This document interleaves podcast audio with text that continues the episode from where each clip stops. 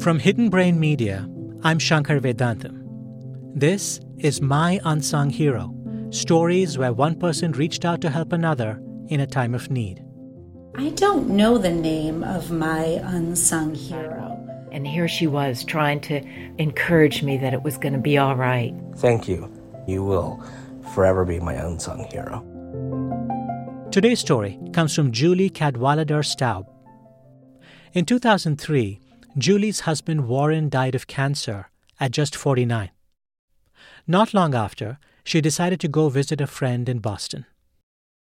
I'd driven to Boston many times for my husband's chemo treatment at Dana Farber, so I had plenty of false confidence about being able to make the trip.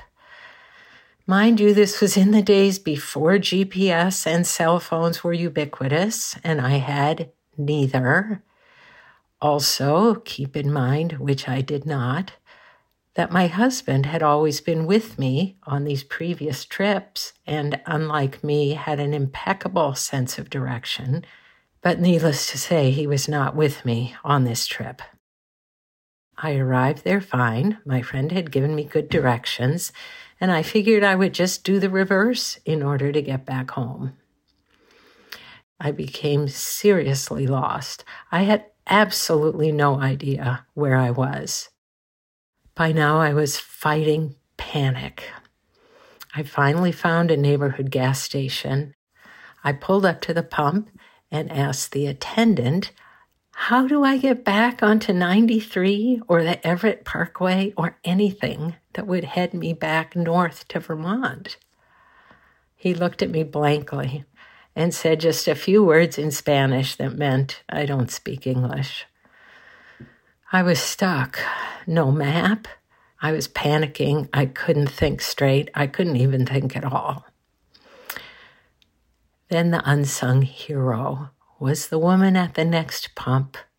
She turned to me and said, Listen, it's way too complicated. Just follow me and I'll take you there.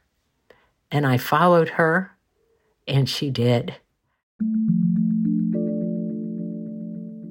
And the last thing I saw was her hand out the car window, waving to me and pointing to the highway sign. I was waving too, thanking her with every ounce of my being as I zipped off onto the highway and heading towards home. So, to my unsung hero, I have not forgotten your kindness over all these years, and I'm so happy to send this out to you. I hope that you get to hear it.